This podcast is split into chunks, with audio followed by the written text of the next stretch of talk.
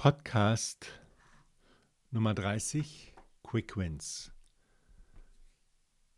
3, 2, 1.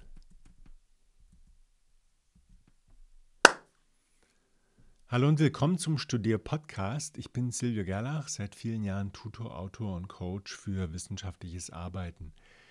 Wir beschäftigen uns heute mit Quick Wins für die Bachelorarbeit, Masterarbeit, Dissertation und natürlich auch die Hausarbeit. Was sind Quick Wins? Das sind ziemlich schnell Erfolge, sichtbare Ergebnisse während der Arbeit. Die sind ganz unterschiedlich und auch in unterschiedlichen Phasen, Momenten. Die haben viele Vorteile für uns als Schreibende. Sie motivieren sofort. Quick Wins machen sofort gute Laune. Lust auf mehr. Wir lieben einfach Belohnungen und Quick Wins sind genau solche Belohnungen. Hier sind ein paar Beispiele. Du hast den Anhang angelegt, ein Termin bei den Betreuenden ist gemacht. Du hast Termine für die Interviews bekommen. Du hast eine App gefunden, mit der du die Interviews transkribieren kannst. Du hast Feedback bekommen zu einem Kapitel. Das sind Quick Wins, wobei das letzte natürlich nicht so ein Quick Win ist, aber wenn du es bekommst, dann geht es dir sofort besser. Du hast eine kurze Recherche gemacht und viel gefunden oder du hast jetzt bestimmte Quellen für ein bestimmtes Kapitel gefunden, auch in relativ kurzer Zeit. Du hast eine Vorlage für den Fragebogen gefunden, musst nicht selber einen entwerfen. Das sind schöne, schnelle Erfolge. Die helfen uns deswegen, diese Quick Wins, weil sie uns sofort ein gutes Gefühl geben. Die Spannung wird abgebaut und da laufen komplexe biochemische Prozesse ab. Und Dopamin spielt eine Rolle. Das geht ziemlich tief, aber das müssen wir hier gar nicht erörtern. Es geht darum, dass kleine Aktion, große Wirkung.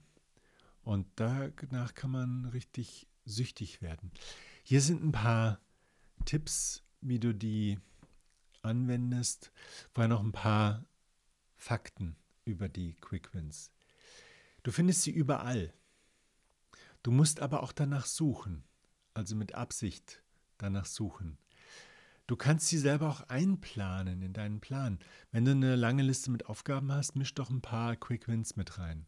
Ja, Dinge, die du jetzt schnell erledigen kannst. Zum Beispiel das Deckblatt ausfüllen oder ein Abkürzungsverzeichnis anlegen.